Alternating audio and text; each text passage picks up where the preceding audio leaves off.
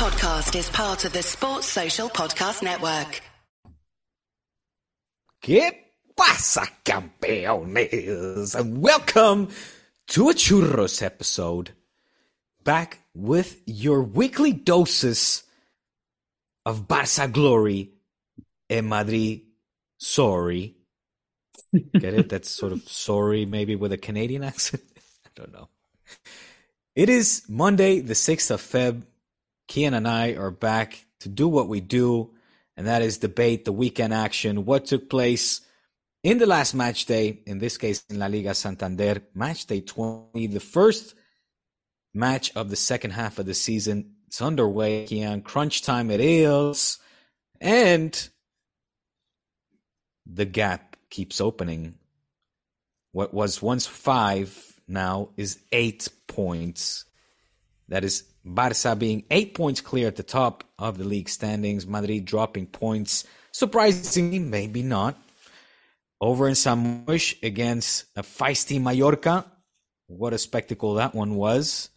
And then to close off match day 20 in the Spotify Camp Nou, it was Barça who hosted Sevilla, an injured Andalusian side that is always still dangerous. Football players they have, Kiyan. It's crazy to see where they are in the standings with the coach that they have. Make what you will of Sampaoli.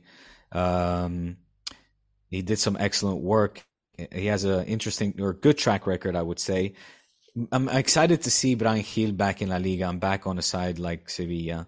Um, but needless to say, un, un, un, uh, una victoria placida, as they say, and, and a placid victory is placid. Is placida translate into placid?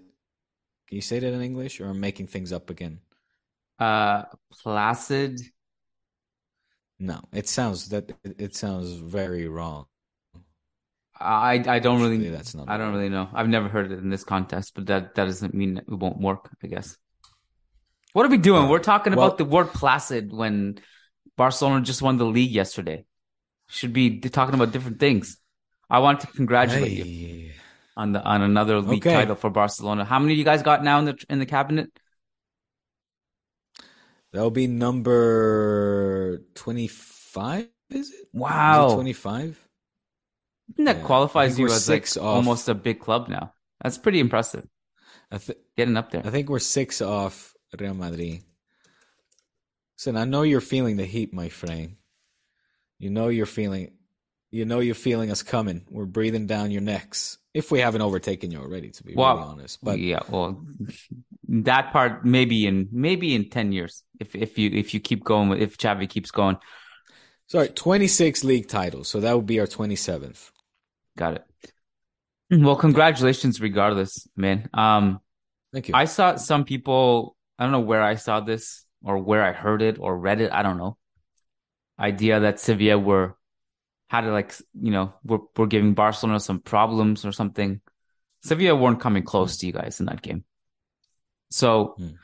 your defense continues to be incredible. yeah. Then that to me is still the most. That's the biggest story. It's great that you guys are also scoring goals. Don't get me wrong. Uh, clearly, things are happening offensively, but the defense has been been the biggest story, man. No team apart from Yep. Bayern and Inter and Real Madrid once has been able to really take advantage of you guys defensively. And now that Araujo is back, Christensen's way better than I thought he was going to be at Barca. I got to admit to Yeah. that as well. He's been great. Yeah. He surprised many. Yeah. Yeah, it was. You know, I, I'll never forget. In the beginning, it was um, sort of leaked in the Madrid press that this uh, football, this big football scout. Again, this was without unnamed sources being leaked through Marca, I believe it was, and then it got to us. But basically saying, you know, between Rudiger and Christensen and Christensen, Madrid picked up picked up the good central defender, and with I'll just speak for me personally, without having what seen much of of Andreas Christensen, and sort of with that's where you see you should never judge a book by its cover, right? Because um, uh, upon meeting the man himself as well, and he was very, you know, he's is is an introvert. I think you could say he's a soft spoken, soft spoken, excuse me, gentleman. Um, you do sort of like, I mean, I think, can you say doubts? What's another word for doubt? What's a good synonym? It's not that doubts creep in, but you're like, okay, well, let's see where this one goes, right? Uh, uh, let's say his his his business card upon presenting himself at the doorstep of Can Barça uh, with what was being said at the time about him. Like I said, the, the that leaked source that I was just referring to, and then meeting him himself and and and, and him him coming across in a more gentle way, softer way. Uh, I am very pleasantly surprised. I, I, think we need to give massive credit, Kiyan, as well, for the fact that, you know, before a few months ago, Andreas Christensen, Ronald Araujo, and Jules had never even played together. Like, this is the first time that these three are playing together in a team uh, under very extreme, difficult circumstances as well, with extreme pressure. And along with Alejandro Balde and Jordi Busquets performing not just admirably, phenomenally, but record breakingly. Uh, this is, you know, it, it's numbers that uh, are for the books. And so far, as you rightly mentioned, Kiyan, the best that we're seeing uh, anywhere. I think the Christensen Christensen thing. I mean, the assessment of what you heard about Rudiger and Christensen and Rams getting the better, I don't think that was necessarily wrong because certainly at the time Rudiger was one of the best center backs in the world. And, and Real Madrid were getting for free. Obviously, there was some signing fees and the salary and stuff. I, I don't think that was a wrong take or a hot take to to claim that Rudiger was the better pairing. Keep in mind also we had just seen a scenario where in the Champions League, Real Madrid went to Stamford Bridge, and mm. I was there. I'll never forget it because I was literally like on almost on on the pitch. I was so close that Vinicius was cooking Christensen so badly on that right wing that Tuchel actually subbed him at halftime and was yelling at him. But he was playing. He was playing out of position then, though. If he was in the right wing position, he was playing right back. Yeah. Hmm. He was playing right back that game. He was subbed at half, and Chelsea were much better in the second half when, when that sub was made. So I, I said right wing. Obviously, I mean uh, right back. Yeah, right back. Yeah. yeah. So, and and then you know, so that's also part of the reason why myself included and, and other Madridistas really made fun of the signing. But also, even making fun of it, it was a half joke because I didn't expect Christensen to be like a key player. I just expected it's a good signing because you get some depth in hmm. the defensive line. Why not? Yeah. But it turns yeah. out he's playing actually a more important role than just like a, a, depth piece that comes in here and there. He's actually been really good. And I think fit really matters. Fit matters because he's really good on the ball. And that's half the battle at Barcelona if you're playing a defensive line, a high defensive line, being able to progress the ball. And he can do that really well. I'm, yeah. I'm not, I think he has maybe other weaknesses and certain teams can exploit them, maybe. But right now at Barca, the fit is really good. And obviously, when you put him alongside people like Araujo and Koundé, it can mask some other things. So you have the org- the organization and the defensive side, I think, down for, for a large uh, part of, of what Xavi's trying to do with the system. I also want to say something else about Barca and Xavi. One of the things I was skeptical of Xavi, and you can go back. I I just by accident I came across one of my old t- tweets from 2018 I think it was 2018 when Xavi's quotes from Al Sadd were surfacing. I think he was at Al Sadd at that time. Was it Al Sadd that mm-hmm. he was coaching, or was it a different Al team? Al Sadd. It was Al Sadd. Al Sadd. And he was talking about some things. I don't remember what the text, the context was, but people were making fun of him, like, "Oh, I can't wait till Xavi goes to Barcelona and just ruins them. He has no idea what he's doing as a coach." You can go back, read the receipts. I was like one of the guys who actually defended him. I said, no, this guy's pretty smart. He's going to be good. You can make fun of him and, and be annoyed by him, fine, but I think he's a really intelligent guy. I don't know if he's going to be successful or not. I said that. Um, Mm. But one of the things I was really skeptical about, because based on the, a lot of the stuff he would say publicly, things like if things aren't working, you don't change the system, you change the players. The system's not the problem, the players are. I, w- I was skeptical about some of that stuff of not having plan B, of, you know, if you're if what you're doing is not working, do you have a plan B, etc. A lot of the stuff I think the skepticism was true based on what we saw in the Champions League last season and this season. But I also do think he has come up with different things. You know, he's deviated from the 4-3-3 a little bit. The it's a it's not a traditional 4-3-3 like the one he's playing right now for example because he has four central midfielders and the guy who yeah. goes up on the left wing now it can be uh, on any different any, on any given sequence it could be Gavi it could be Pedri it, it could be um, Frenkie de Jong and it works it's it gives gives him that ability to control and create those passing triangles in midfield while being able to send any one of those three up the field onto the left wing. And I think it works. Xavi said that they found Frenkie's best position. I think this is they really have gotten the best out of Frenkie in this role. I definitely think that. Yeah. I wonder now with Busquets injured what that means. Do they put Frenkie mm. back at the six? I'm curious. I don't know what you think what is going to happen. Mm. Is it going to be more Kessié? Mm. I don't know. Actually, what is what do you think will happen in that situation?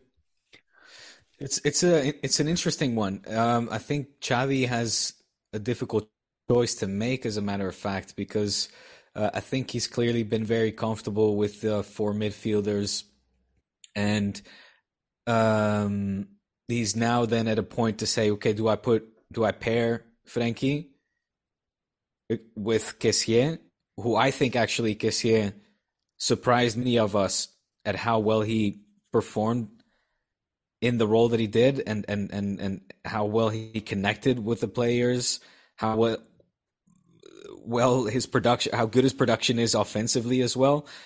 And I say surprised because had I had I or, or others watched more games of his at AC Milan, I think we would have not been surprised and sooner realized he's actually perfectly capable of of fulfilling that. And I say this because of you know afterwards I was watching the uh, resumen, the, the weekly wrap up in La Liga, where the panelists were discussing and showing images of, of Kessié and Milan. So I think right now, if you're Xavi, that would be your number one option, right? Um, why fix anything that isn't broken?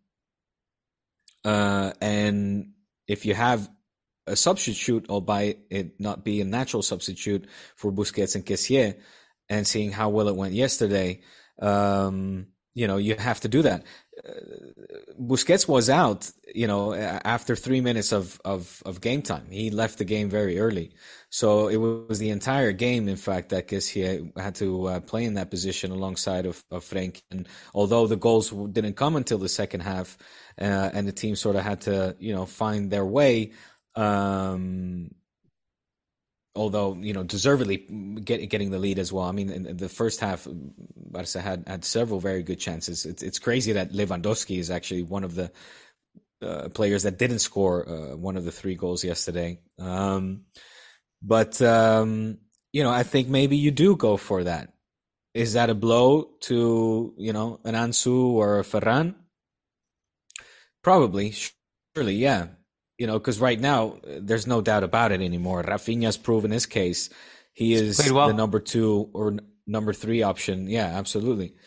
With Dembele out as well, Xavi will use for sure Lewandowski and, and Rafinha as his one his one two punch. Um, and like you said, he's he's done ever so well. I mean, yesterday was probably his most complete game in a Barca shirt, where uh, his production was just was awesome. It was everything you would want it to be. Um, and slowly but surely, he's he's picking up the numbers as well. You know, it's now eight assists. He's the team top assist provider, uh, leapfrogging Dembele uh, with eight and scoring six six goals as well. Um, he had more chances to score yesterday, so yeah, he's definitely coming into his own and uh, uh, is prizing him with with you know the con- giving him confidence, giving him minutes, where an Ansu and, and, and a Ferran are now clearly, you know, the third or fourth options um, in the absence, of course, of Dembele, where then, you know, it, it would be, uh, you know, it, we'll, we'll see. We'll see then. I mean, clearly, when Dembele returns, I think uh, we will see Lewandowski and Dembele continue to be his number one and two choices. And then the question once again becomes: Okay, is it Rafinha? I would say so, or is it for midfielders in in Gavi, Pedri, Frenkie, and uh, Busquets slash slash Kessié? Um, yeah, I don't know. I don't know. Uh, what what what would you do, or what would you prefer? Uh, what do you think? Well, it's just interesting because I wonder how permanent it is. Because when Dembele right. comes back, uh, and also I, I suppose like how much does it change how Xavi wants to build his squad for the future? Maybe that seems like a dr- dramatic conversation to have and, and, a dramatic question to ask because you know we've seen it for a few games and it's worked really well. But if this mm but I, I think what's interesting about it is that it, I think it's evolved a little bit because we saw it against Atletico and it worked really well for the first 20 minutes.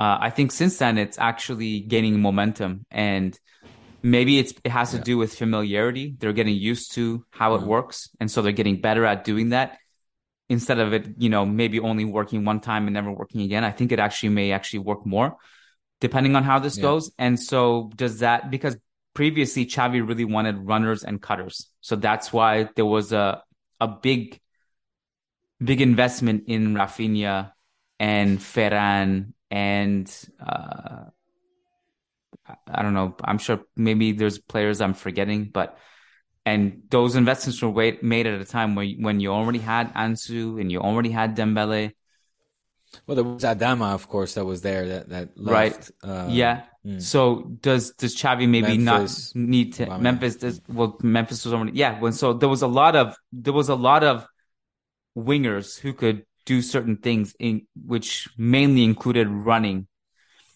does Xavi now maybe look at that and say, maybe I don't need these guys as much in the future, or maybe we don't need to prioritize these guys. Maybe we need to prioritize more midfielders if we're going to play this way. I'm just curious to see. It's you know, again, maybe it's just a dramatic conversation to have right now because we don't know much about it, but but I, I'm curious to see how it. I mean, I still changes. think he what he wants from his wingers to exploit the space and to make the field as wide as possible. You know, we saw these long passes from Koundé and Frenkie as well end up at, at Rafinha. You know, him exploiting then that space to then cut in and either pass it or take a shot himself to incoming traffic in, in Lewandowski and, and Gavi, of course, as well. Um, by the way, six looking pretty good on Gavi, huh? This was his first shirt game rather with uh, six on his shirt. It seems that La Liga has lost the battle. I don't know. Knock on yeah, wood. I, I'm. I think it's it's finalized now because my dad was asking me about this. I was uh, hanging out with him yesterday, and he was like, "So, what's going on with this Gavi thing?" And I said, "I think, I think Barca can just. It's fine. Like it's they, are not. They're, for, they're, for the time being, at least. Like that's okay. why I said, knock on wood. There's no incoming drama, but uh, yeah. Um, so man, it's it's it's looking really good, and and uh, I'm liking this team. It's it, we had a little dip, right? We had after the Clásico in the Super Cup, there was a little dip, and leading into the Clásico, it was that as well. You know, there were the, the team was was was getting by with one goal to nil victories, and uh, emphasis was being placed on on the defense and making sure not to concede, perhaps a little bit more of a pragmatic Xavi we were seeing as he was figuring out whether it's four fielders and who his wingers are to exploit and widen the space and widen it and, and, and widen the pitch, etc. But right now, it's it's uh, you know uh, the game against Betis, now this one again against Sevilla, um, and say what you want about the opponents you know, in the case of the Betis, you're still talking about very high quality side. The win against Real Sociedad as well. Um, it's it it's a good moment. It's it's uh we're, we're we're getting certainly a version of this team that I think everybody and Xavi, including obviously, are very happy with.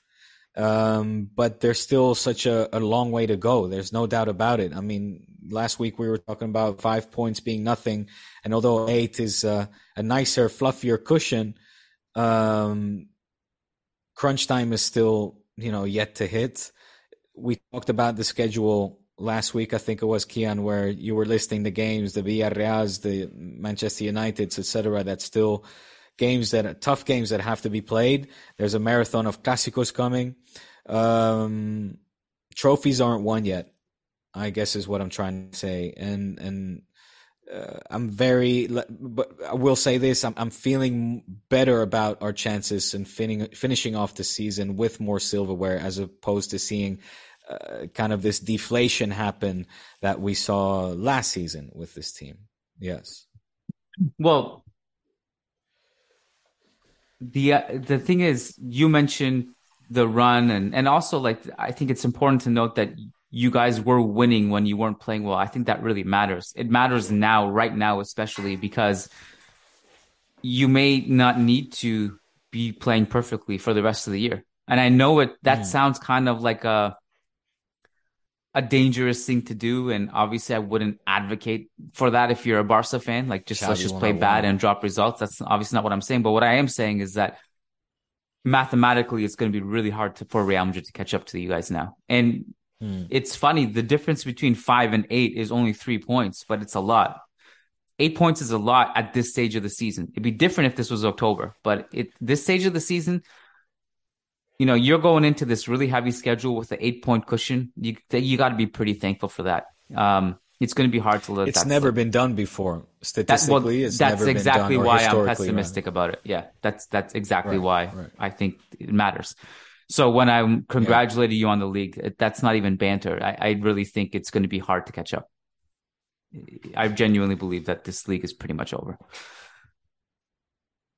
Um, so how how does it, it, you know what's funny? I don't know if you saw these go around, but there were there are these memes, are not really memes, but these video clips rather of the Bernabeu, this girl in the Bernabeu with a Madrid shirt, and Tomas Roncero, who you know, of course, and I'm sure many of our listeners do as well, in this sort of open spaced, like it, it, they were holding uh, El Chiringuito in front of a live audience in, in Zaragoza somewhere. And uh, in both the videos, you know, they start chant, start chanting Xavi quédate, Xavi quédate, Xavi quédate. Uh, a famous, you know, tune that that has had different variants, of course, but it's uh, funny how you know history comes back to bite you in the ass because, I, and, and the reason I bring it up is you mentioned you were one of those that hailed Xavi, or or at least said that that that you know he's a he, he could be a good coach or that he has promising characteristics and traits that that could potentially turn him into a good coach. Were you at some point happy with Xavi, you know, having come to Barca? Did you sort of uh, sign on to this Xavi Quédate narrative of, of jokingly saying that Xavi needs to stay because we were worse off with him and he was going to run us into the ground, or were you cautiously up, cautiously optimistic? No, I think it was more. I was just agnostic about it. I was in the unknown. I was. I just didn't mm. want to judge either way. If he's, he could be Zinedine Zidane, or he could be um, Frank Lampard. For all I know, I just, I just feel like it's fair to just wait and see what the answer is. I don't know. You know, Mm-hmm. And so I think it turns out up until now he's he's good, but you know, as as you just said, things can change quickly. Um yeah. So, you know, one coach who is the next coming one year could be a disaster the next year and vice versa. So maybe that will also come back to bite to bite. I don't know. But right now it's hard to I argue mean, look, with the results. Yeah. There obviously there is a point in time where Xavi will either walk away or be forced away from his job as coach at Barca. Will it be after having won a record amount of trophies or no trophies at all? Of obviously that that remains to be seen. Uh, the, the, thing is, uh, I guess also what I'm trying to say or what I was watching what I was thinking rather when I was watching, you know, the, the Bernabeu chant Xavi Quédate or this this ginormous theater and in, in, in, this chiringuito. Which one? When was that? Was that the last Clásico, the league one? I guess. I suppose so. Yeah. Yeah. A few months ago, right? That. Yes. The three one. The three one. It, it must. It, it, didn't have any further context. It was just this girl with the Madridista uh, Madrid shirt and and you know her boyfriend next to her, and she was just showing everybody going Xavi quédate, Xavi quédate, and laughing her asses off and stuff. Um, what, I will say this: what, if what Real Madrid somehow come back and win the league, and Barca just shit their their pants, that's that's going to be a fun one to revisit too. But that's not going to happen. But it's just, I I gotta, I gotta say one, well, I, one. Sorry, go ahead. No, I, I the, the only thing that that struck me was even during those times when it was you know during the Bayern onslaught that that Xavi witnessed as well. Of course, the Champions League exits, the the loss in the Bernabeu and the Clásico and all that. I think me for one, but many others, we continue to believe in Xavi believe in the project and that's something that was or has been very different from say uh, what we had with the Ronald Koeman project where it was more like shit you know things aren't going that well and we're not really improving. And uh, yes you know we still of course won the Copa del Rey with him um, but I think that was more tirando de talento right? Like depending on the talent, the individual talent that the team had. Mind you, Messi, of course, was still there as well. Um, but, but you know, but in the losses, it, it, there were a lot of doubts surrounding that previous project, the project. Whereas, like with Xavi, those doubts really weren't weren't there. Like it was more like, no, no, like we believe in what is what he is doing. And of course, I'm not saying that we were unanimously all hand in hand kumbaya behind Xavi. I think the, the majority of us, but there, don't get it twisted. There's a lot, a lot, a lot of criticism that Xavi has to put up with from the local press or local journalists or local fans as well. Um, and, and, and, and, so that there is a divide, you know, there's a divided opinion. Uh, and there has been with regarding to Xavi. So maybe I should just keep it to myself and say I, I continue to believe in, in that that that project even during the losses and the tough times. I, I also have to say that from a, a pure likability standpoint, which is a different subject altogether, because we're talking about um, tactical acumen and, and, and also just the efficiency. He's hasn't been as annoying as I as I kind of hoped he would be. you know what I mean? Remember, because there was all the quotes about complaining about grass and I yeah, yeah, I just like which, which Ancelotti did as well in in the Copa, right? So the exact same thing. Yeah, yeah. Nah, it's a bit different. That pitch really was bad. no, no, no, no, yeah, Xavi, no, no, nah, nah, grass, no, no, grass length, grass no, no. length, and water on. That's that. That's a different. That's a different complaint. But anyways, neither here nor there. Um, a couple days ago, he had a nice quote about Vinicius, where he said referees must protect players like him and it's normal because he's so good at one versus one duels that people have to stop him with physical abuse. Um, yesterday he was asked about the league being over, and he said, "No, I've many times as a player, I know what it's like for Real Madrid to come back and beat me, and I don't want that to happen to me as a coach." Of course. I just wish, like, give us a job, man. Give us something. Just give us like Give us. He's not going to do it when he lifts when he lifts the trophy. He'll do just, it. I just give us give us a a, a, a curse. Give, a, give us a curse word that I can't say on the podcast. Go say something. Say something to fuel the fire. He'll do something. He he'll say something that either will get taken out of context, or he will take a little jab if need be. Like let's say next season. Give us an Eto'o. I mean, Eto'o or Piqué level something, you know. Rekindle the, the hostility. You you want us to get better ratings and us to be more hostile and I miss the Mourinho versus versus Pep era. I miss it. No, you don't. Yeah, I do. It was like, man, the whole world was watching those classicals. Admittedly, it was more about probably because Cristiano and Messi and those two teams were really, really good, more so than Mourinho and Pep. But we, man, we will never forget that era. I mean, I don't. No, it was fantastic. Yeah, it was fun. Anyways, There's a great documentary. Um, you should try to get your hands on it. It's I don't think it is um, available probably in your territory because it's a, it's like um, local production, but it's basically just uh, goes through that entire month. Or what is it? It's like 16 days or 18 days where these four clásicos are played, uh, and yeah, just rehashing a lot of the the beef yeah and the frustrations that were lingering during those days. And talking to to uh, everyone about it. But yeah when you come over i'll tell you what we'll sit down and watch it on my couch when you come over to watch the clásico. Cool let's do it. We'll do live reaction. Uh, i think the april camp nou one i'll, I'll be at. I don't know about or the march april, one. sorry. yeah april yeah. 5th that one i think i think i'll be at. So dude I've got some questions for you, unless you uh, want ask to... away. No, just uh, what's going on?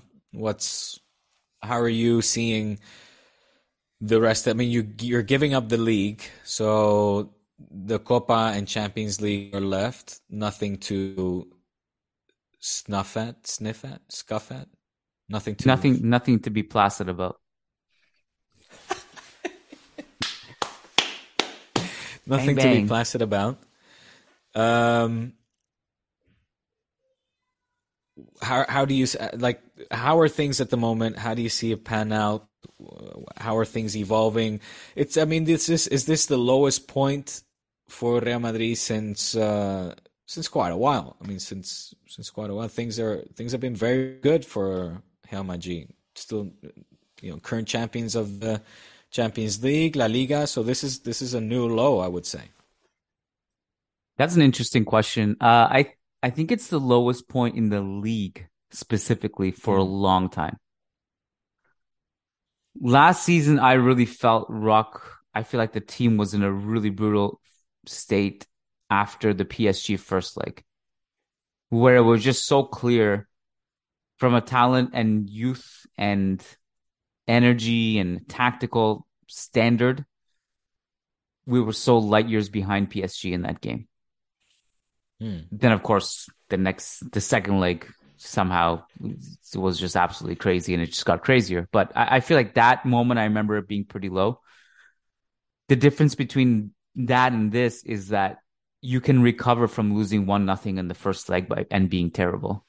You can't really recover from an eight point deficit in the league, you know and so that that is that's the main the the point of recovery is more difficult now right. and also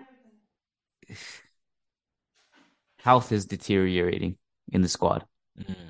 Mm. the lack of depth the lack of options the fact that Benzema is just not available at all this year and when he is he's he's he's not the Benzema of last year has there? Uh, uh, do you think that now? I know this is bringing up an old debate because I feel like people have been trying to write off Benzema for so many years. Uh, I'll never forget when I heard I was in a bar uh, watching the Clásico and with Madridistas, mind you, around around me, and it was precisely this girl, again a girl with a very shrill voice going, Benzenada, Benzenada.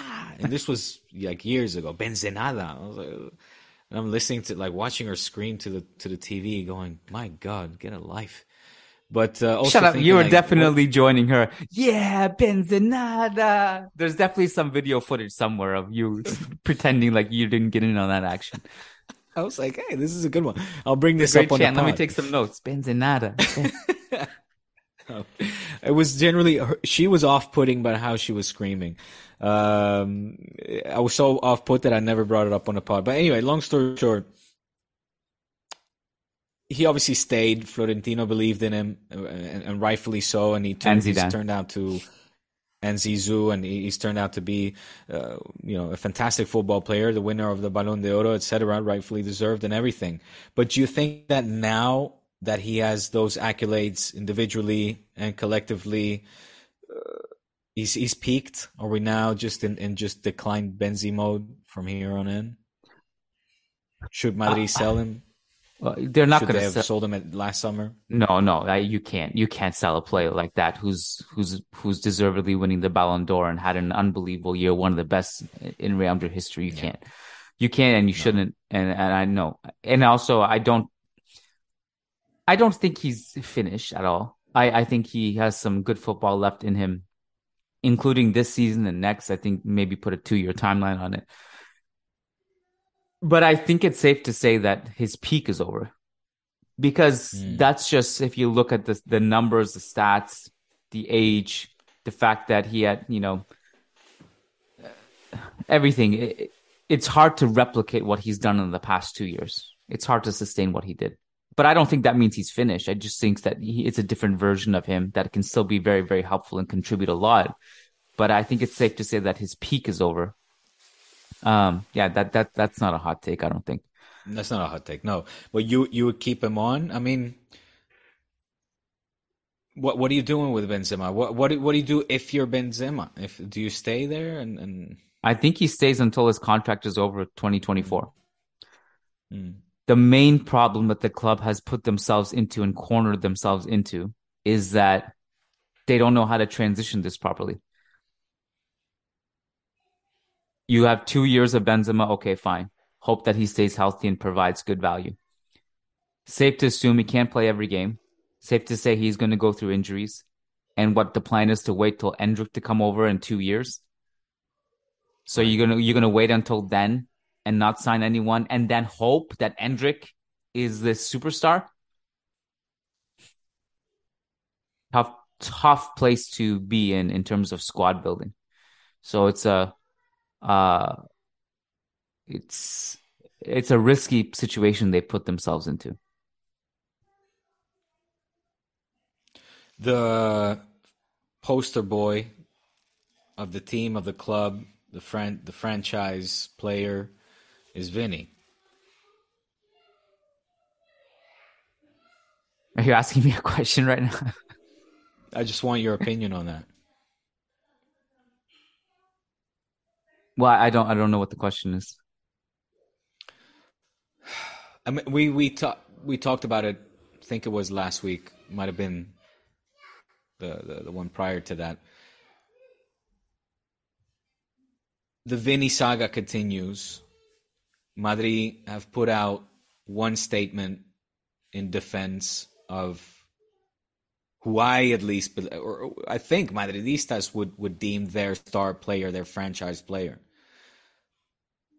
Should they back him more?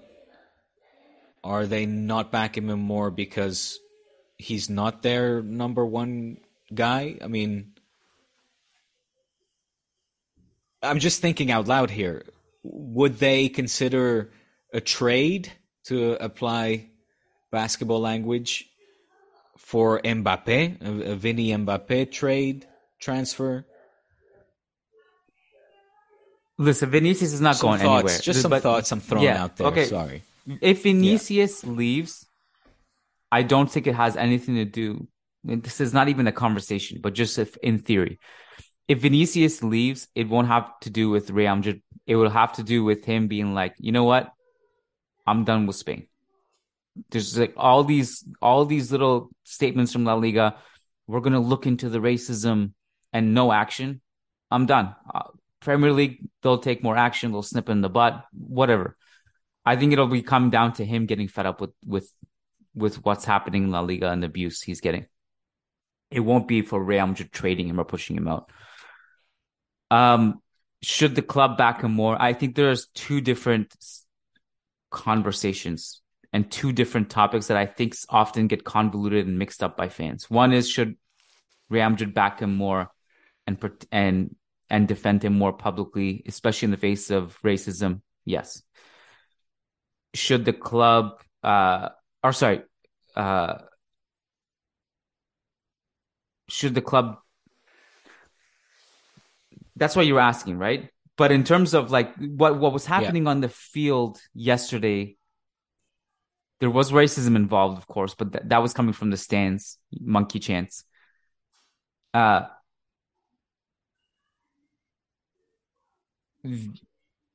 what the club has to do is decrease the dependency on him.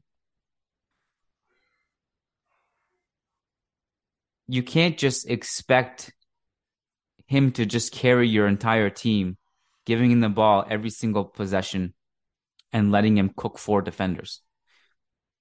It's not a sustainable model for it. It's not how you play football. I understand you want to use your stars to your best capacity, but you can't just every single play, the entire stadium, everyone's fan and their moms and their dogs at home know that oh, the ball's going to Mbappe. Everyone, it's like it's like iso ball, you know. It's like It's like Carmelo. it's like Give yeah, it's like yeah, giving the ball to Melo. Everyone, everyone just yeah. stand around.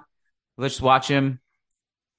Hopefully, he'll he'll make this one. You know, it's it's not mm. sustainable basketball you need to have mm-hmm. runners mm-hmm. and cutters and, and, and fluidity and passing and switches and pick and rolls and uh, people cutting to the rim, kicking it out, dishing it out for open threes. That's what is sustainable basketball.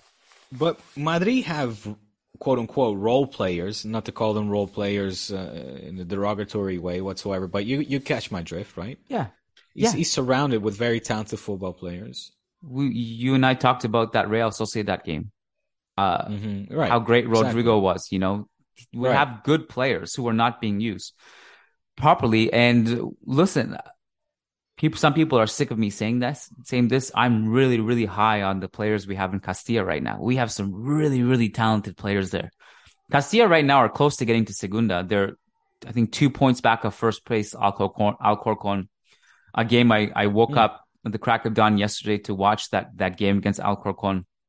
They dominated. They they were only able to get a draw. There's some really good players. We have wingback issues right now. Obrad, Rafael Obrador at the left back slot is really really good. Vinicius Tobias is really if if nothing else, he's he's he's an athletic, fast wingback who tries to do things offensively. Sergio Arribas right now is is a really really promising. He's I mean he's already 21. He should not be playing in Castilla anymore, but he's an amazing player. We have a lot of good talent. Ancelotti doesn't think long term because he doesn't see his role long term. You know what I mean? Right. A player, a coach who's results now. Yeah, guaranteed a coach, results. A coach like Carlo Ancelotti, as well intentioned as he is, and I believe he's a really, really good man. I really don't think he's oh, yeah, thinking. Sure. I don't think he's thinking like, oh, I'm really, really interested in developing Sergio Arribas for for to have him ready in three years. He could be gone in two months. I don't think he cares. I really don't think he cares. Mm. Maybe that's some of the benefit of having someone from the academy who who thinks more long term, like Xavi, like Zidane. Maybe by the end of it, had less trust in the academy, but when he first came in, he had this trust in the young players especially like Fede Valverde, who you know he was coaching at that time. Solari, even rest in peace, his coaching career was like two weeks for Real Madrid. The first thing he did was bring in Reguilon, who got in fights with Suarez and Messi. And even though great. we were losing those classicals, we're like, yeah, fuck yeah, he's standing re- up to, to Luis Suarez, you know? He was like a Gavi. He was like a Gavi. Yeah. He had that character. Mm. Yeah. Um, I mean, he's the one who really is ultimately credited with trusting Vinicius. Remember that uh, that hell week we had? That was I was at that Clasico and and the Ajax game, the one where we lost to Ajax for one, then right. we lost to uh, Barca. I think it was in the Copa del Rey when when the whole game was Vinicius getting past Piqué and missing chances, and then Barca won. Mm. I was at that right. game, and uh, that was that was during the Solari era, whereas like he's here for a couple weeks, and all That's of a sudden right. he just promoted like the entire Castilla team. That was fun. I'm not saying it was like I'm not. I'm not gonna give. I'm not gonna sit here he and say that. Very. I remember that. I remember that as well. He did very good. I mean, he was punching above his his weight. Uh, I remember I was doing Viva la Liga. Th- those were the times where you would come on the the program. Yeah, and it's fun you know, we would. T- I remember, like you know, preparing stats and, and, for the program and, and, visuals and stuff. Where, yeah, so like, he was getting good numbers, man. He was he was he was doing good. Yeah, look, I'm not going to sit here and say that this is the scientific solution. Bring up pr- promote Castilla, and every all of a sudden everything will be. It's going to be a great era. Quinta de Buitre 2.0, the yeah yeah eras are back. It's going to be like Pep's Barca. That's not what I'm saying, but I'm just saying like clearly when your squad is decimated and things aren't working and players are old and Balde, um, Balde walking is 300% faster than Carvajal sprinting. Uh, like, and we have really good Castilla players who are doing well and our lineups The- the- are predictable. the there are solutions we're not looking at, is my point. Right. Right. That don't seem like they are even being considered. But then the question is, you know, you bring up Quinta de Buitre quite often, but again, historically, you, you put out a, an- a very interesting tweet or you retweeted something, uh, I think it was a, una gráfica, like a, a graph or a stat that asked the question if La Fábrica is the best footballing school in the world or football program the most successful i think it was i, I don't you, you'll know better Yeah, than yeah. me what it said but it, it had 55 players i believe that pr- play in top clubs or top divisions whether it's la liga the, premier league serie a etc uh, i don't know if that is the most from any, anyone from any other school you know i know villarreal has a very good program obviously la masia is Yeah, I think based on pure volume and the amount of clubs that have Castilla players, I think it's the most. The most okay, but so my my question is, how often are these players prized though? So you know, you're looking through that list, and you certainly see some recognizable names and players, although the Vinny and the Rodrigo one are a little bit forced in there. But okay, we'll let that one slide. Well, uh, that that aside, definitely very talented football players. But you know, did they make their breakthrough? Did they were they given the continuity with the first team? And the answer, more often than not, is is no. You're okay. You are right to point that out, and and that's a point I think that I've made often. Like you know, just because you have players who can play for Getafe doesn't mean you have players who can who can play for Real Madrid, right? Borja Mayoral being an example, for example. Um, and these players like Butragueño and uh, Martin Vázquez and Raúl and Casillas, they don't grow on trees. Xavi, Iniesta, these guys don't grow on trees, right? They're they're generational for a reason. You know, you can't just have Messi like, oh, let's let's find the next Messi. These players, well, Messi, there will only be one Messi probably in our lifetime. I think the point is that though they don't need to be th- that caliber necessarily. And I also, and part of the the thing is, Diego, we don't know until we we try it, right? Yeah, exactly. Think of what would have been Gavi's fate if he came up during Xavi Iniesta era. I don't think he we would have known his ex- about his existence, right? Even Xavi himself the, and, or Puyol were on the brink of transferring to another club because they didn't see a clear path Uh, or future. I would argue, and maybe you can call me. I don't know what what you think of this. My, I would actually argue that I don't think the greatness of Xavi would have actually been seen if Pep didn't er, go to Barca. Mm-hmm. I like the difference between Rijkaard Xavi and Pep's Xavi is night and day. It's a completely mm-hmm. different player. It's a it's a different level of greatness. So I so that that is I don't know if you agree with that or not, but Well, I mean, look, you, asked ask Xavi this question, and he will, you know, sing praises to Van Gaal, uh, Aragonés, Del Bosque, Pep, Sure. Luis Enrique, Rijkaard. Um, you know, he said he, he was fortunate enough to learn from the best, and he learned from every single one. Uh, and when asked what was who was your most important coach, he will always say Luis Aragonés, as a matter of fact. So, sure. um, but Well- there's no doubt, it's undeniable that we saw peak Xavi and, and peak Iniesta, obviously with Pep. That's that's undeniable. Yeah. So anyway, so the point is uh, about timing, right? If if Gavi Yeah. came up to the Xavi Iniesta era, um, it's very likely we wouldn't. And and you know, conversely, what happens if Raúl comes up during Benzema's era? What happens? I mean, we kind of saw what happened with Odegaard in terms, and Odegaard. Now that's partly his fault too, but I mean, he's one player that would have been extremely helpful, I think, um, for future squad building. But that but that didn't work out. What ha- what would happen if Achraf came up to the Carvajal era? Oh, we saw it. You know what would happen if Theo Hernandez, although he's not a Castilla player, but just you know what would happen if if Theo came up through when we had Marcelo? Uh, we kind of saw it. And so timing really matters. But it's crazy that some of these players that you're naming, like you mentioned Reguilon, and I was like, man, in Reguilon they're gonna have an insane fullback for years to come. This future, the kid, the, the, the future looks so bright for this kid. You know, the same with um, ¿cómo se llama? Llorente. Uh, Marcos. Marcos Llorente, thank you. Players that Madrid have let go that had they stayed there, at least you know from the, the, the time from what we saw from them uh, while they were playing for Real Madrid, looked very promising. Looked very promising. So, uh, but your yeah, point is they be... didn't, they weren't that good ultimately. No, I don't. I, I think no, no. Sorry, my criticism for all of these, uh, or, or, or my criticism rather for all these players is more aimed at Real Madrid and perhaps their their philosophy or their lack there or their lack of commitment and confidence towards their own their own players, right? Their own, um, yeah, uh, homebred players. Yeah. Um, so yeah, I mean, uh, so that that yeah. all also that and also short term thinking, because mm. I, I, think when they sold Achraf, they were going through the pandemic, and they sold him when I think he would have been really, really needed for obvious reasons.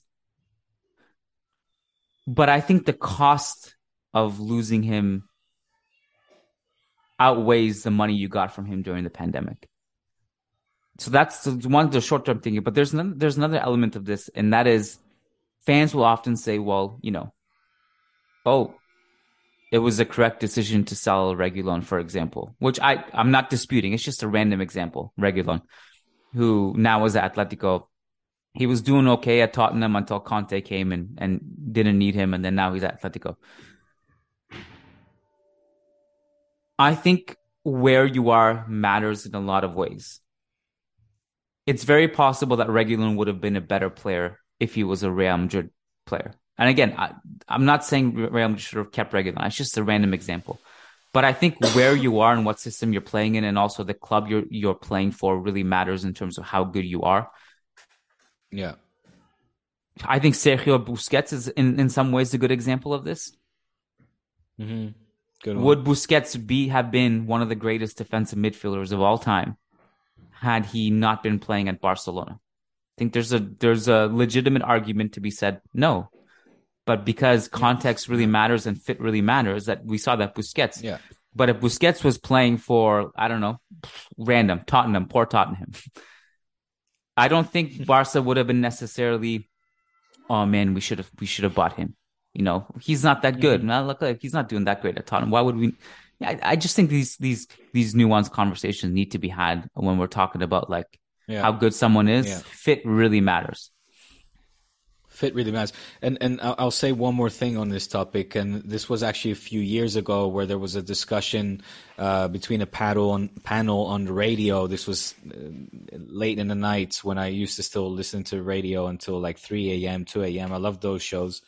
Um, a little bit what the Chiringuito was based on, but maybe with more intellectual people actually debating the topics as opposed to just shouting at each other. But they were discussing La Fábrica versus La Masia, and sort of the general conclusion or, and, and, or, and consensus, I think you could say, was that uh, both you know Culé and, and Madridista journalists agreed that probably La Fábrica is a better fit for most general football players and will give them most likely better opportunities to be prepared to make a leap to the professional stage as opposed to those that that succeed within La Masia and understand the style of football that is a lot more specific style of football with a specific philosophy, you know, Cruyffism, etc., will become sort of better the better football players and maybe you know, obviously at the time as well, you're you're talking about uh, uh, coming off of the back of, of Spain being hugely successful. It's the Xavi Iniesta era, the Busquets, and uh, et cetera, et cetera. But but that was sort of the, the general consensus was like you know La Masia breeds a very specific type of football player that is not for all. You know, you, you have to fit a certain mold. The, the, the Pedris now, the Gavis, etc. Whereas like but you know have the chance to be just incredible uh, amazing uh, football players and, and, and how they interpret the game and how they execute it their vision etc um, but you know it might not be as successful as as, as uh, and is most likely not to be successful just anywhere else. Like um, you, the example you just put forward with Busquets and, and Tottenham you know um, yeah.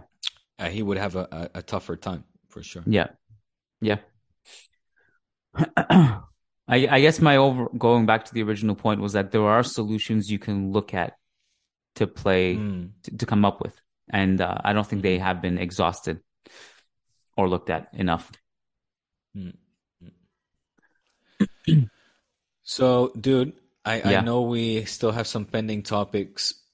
On, however, I I have uh, very hungry wife and kids, and that's more important. Ticking, more important. time is ticking. Like the most here. pending topic is is is your hungry wife and kids. That's the most pending topic. So uh, attend keep to that. my family waiting for yeah. our family meal. We do have a couple patron questions that we have to discuss, but we can do that on the patron show. Um, yes. And they're actually pretty loaded, heavy topics too, so we can save that. So patreon.com slash churros y tacticas. Uh, if you want to get access to the weekly bonus show where it gets really raw and dirty and placid, if you want to get access to that one, patreon.com slash churros y tacticas. Thanks, Diego. It's good chatting, man. Thanks, buddy. Congrats on La Liga. Always. We'll talk later this week. Thank you. Peace. All right. Peace. Sports Social Podcast Network.